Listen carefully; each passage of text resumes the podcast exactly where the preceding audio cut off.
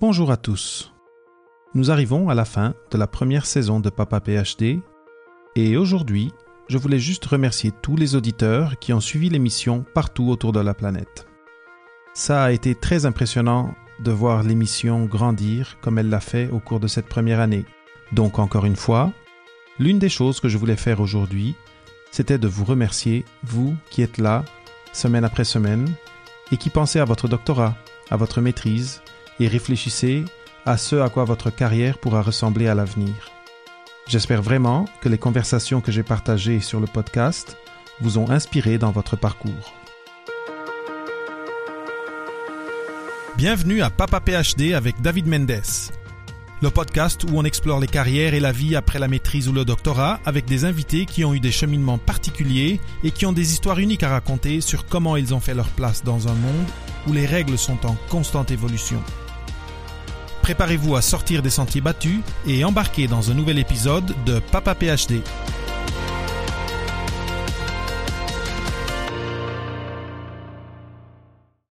Au cours de cette première saison, j'ai eu la chance de parler avec tant d'invités intéressants et d'apprendre avec eux, et j'espère avoir pu partager suffisamment de leur sagesse avec vous pour vous aider dans votre planification de vie et dans votre exploration de carrière.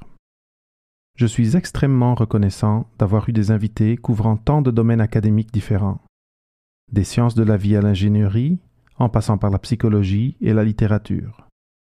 La portée de ces conversations a de loin dépassé ce que j'avais imaginé quand j'ai décidé de lancer le podcast. Je tiens donc à remercier de tout mon cœur tous les invités qui ont participé à la première saison de Papa PhD. En repensant à toutes ces conversations et en pensant à vous qui réfléchissez à votre avenir, à la voie à suivre, aux décisions à prendre, j'ai le sentiment que l'un des fils conducteurs de toutes ces conversations, et c'est peut-être le plus important, a été de vous dire que vous avez le droit d'avoir des expériences diversifiées pendant votre diplôme de deuxième ou troisième cycle.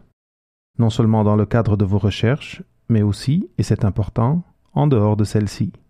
Que ce soit en intégrant des associations d'étudiants, en faisant du bénévolat dans des projets de vulgarisation, en intégrant des communautés sportives ou créatives, mais aussi en faisant des stages dans l'industrie ou des pauses où vous essayez quelque chose de complètement différent avant d'entamer un nouveau chapitre de votre vie universitaire.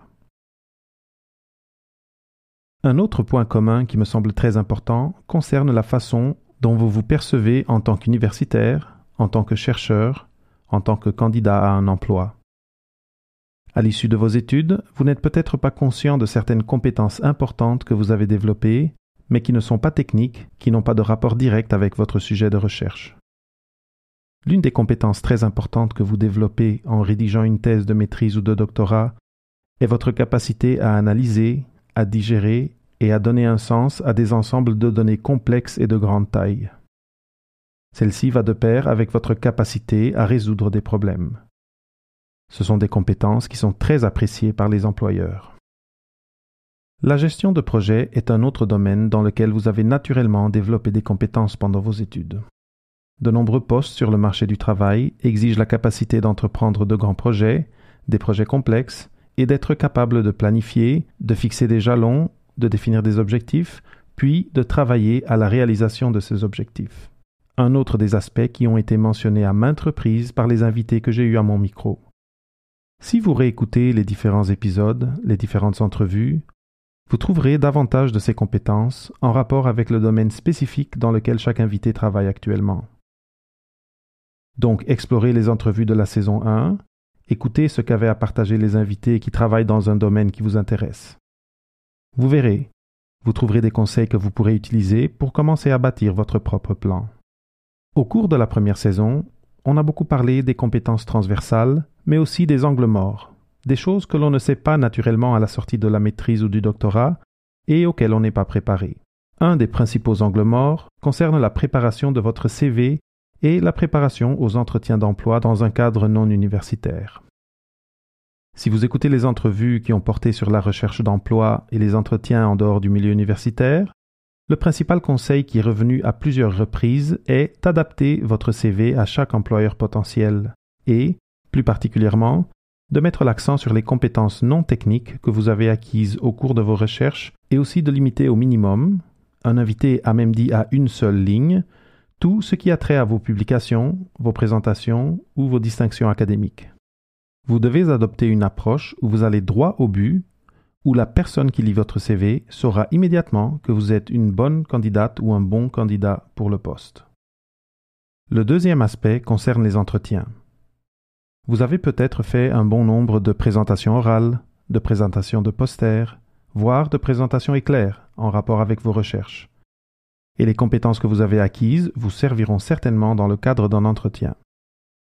La différence est que, lors d'un entretien pour un poste dans l'industrie, par exemple, plutôt que d'énumérer vos compétences, les techniques que vous maîtrisez, les outils que vous savez utiliser, le but réel de l'exercice est que ceux qui vous interviewent évaluent si vous êtes la personne qui convient le mieux au poste et à l'équipe. Il y aura donc une composante de langage corporel, de démontrer une connaissance de la mission et de la structure de l'organisation, et d'avoir une bonne histoire à raconter sur la façon dont vous vous êtes retrouvé assis devant eux pour cet entretien. C'est quelque chose que l'on n'apprend pas à l'université, mais pour laquelle on peut se préparer. Un des points que mes invités ont souvent mentionné comme étant essentiel dans l'exploration de votre carrière et dans la préparation des entretiens est de faire vos recherches à propos de l'organisation qui offre le poste et, idéalement, d'entrer en contact avec des personnes occupant des postes similaires et de leur demander de les rencontrer, autour d'un café ou, ces jours-ci, par vidéoconférence. Poser à une personne qui a suivi le même chemin que vous des questions pointues sur la réalité du poste, sur la rémunération, sur la culture de l'entreprise, est le meilleur moyen de savoir ce que l'on recherche chez un candidat en entretien. Parallèlement à cela, et surtout si c'est la première fois que vous passez un entretien, L'autre technique qui a été mentionnée et recommandée est de répéter.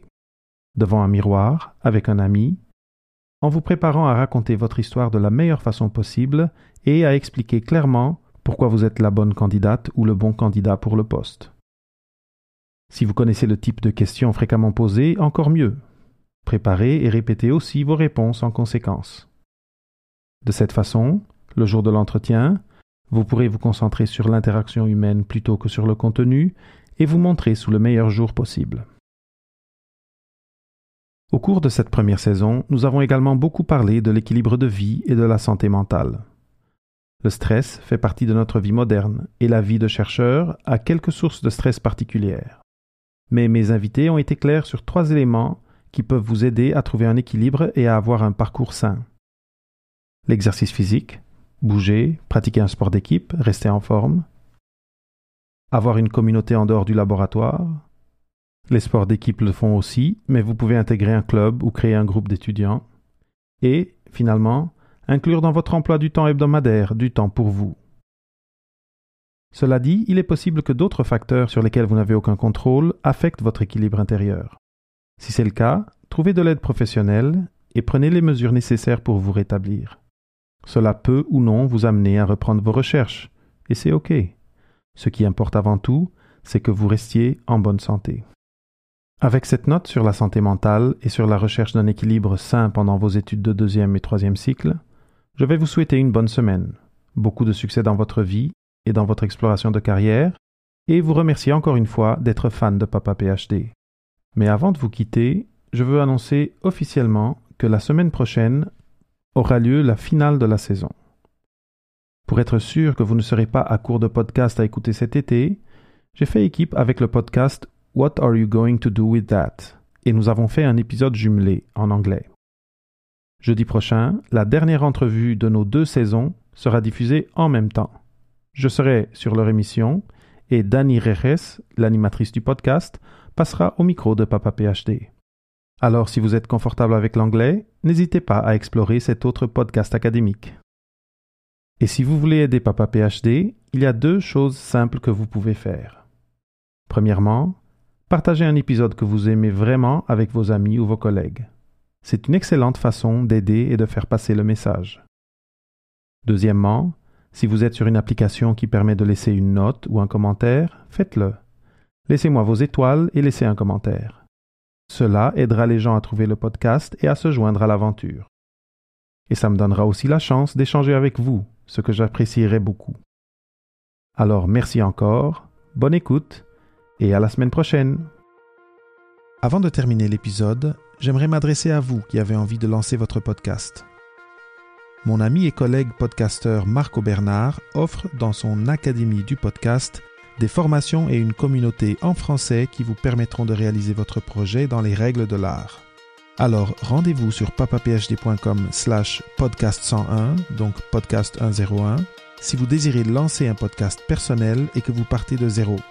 Ou sur papaphd.com slash podcast pro, si vous êtes entrepreneur, créateur ou créatrice de contenu et que vous voulez lancer un podcast avec des objectifs bien précis. Merci de votre écoute et à très bientôt. Merci d'avoir écouté un autre épisode de Papa PhD. Rendez-vous sur papaphd.com pour les notes d'entrevue et pour d'autres sujets de réflexion à propos des choix de carrière après la maîtrise ou le doctorat. Ça me fera toujours plaisir de partager des histoires inspirantes, des nouvelles idées et des ressources utiles sur le podcast. Donc assurez-vous de vous abonner sur iTunes ou sur la plateforme de votre choix pour être à jour avec nos thématiques et pour connaître nos derniers invités.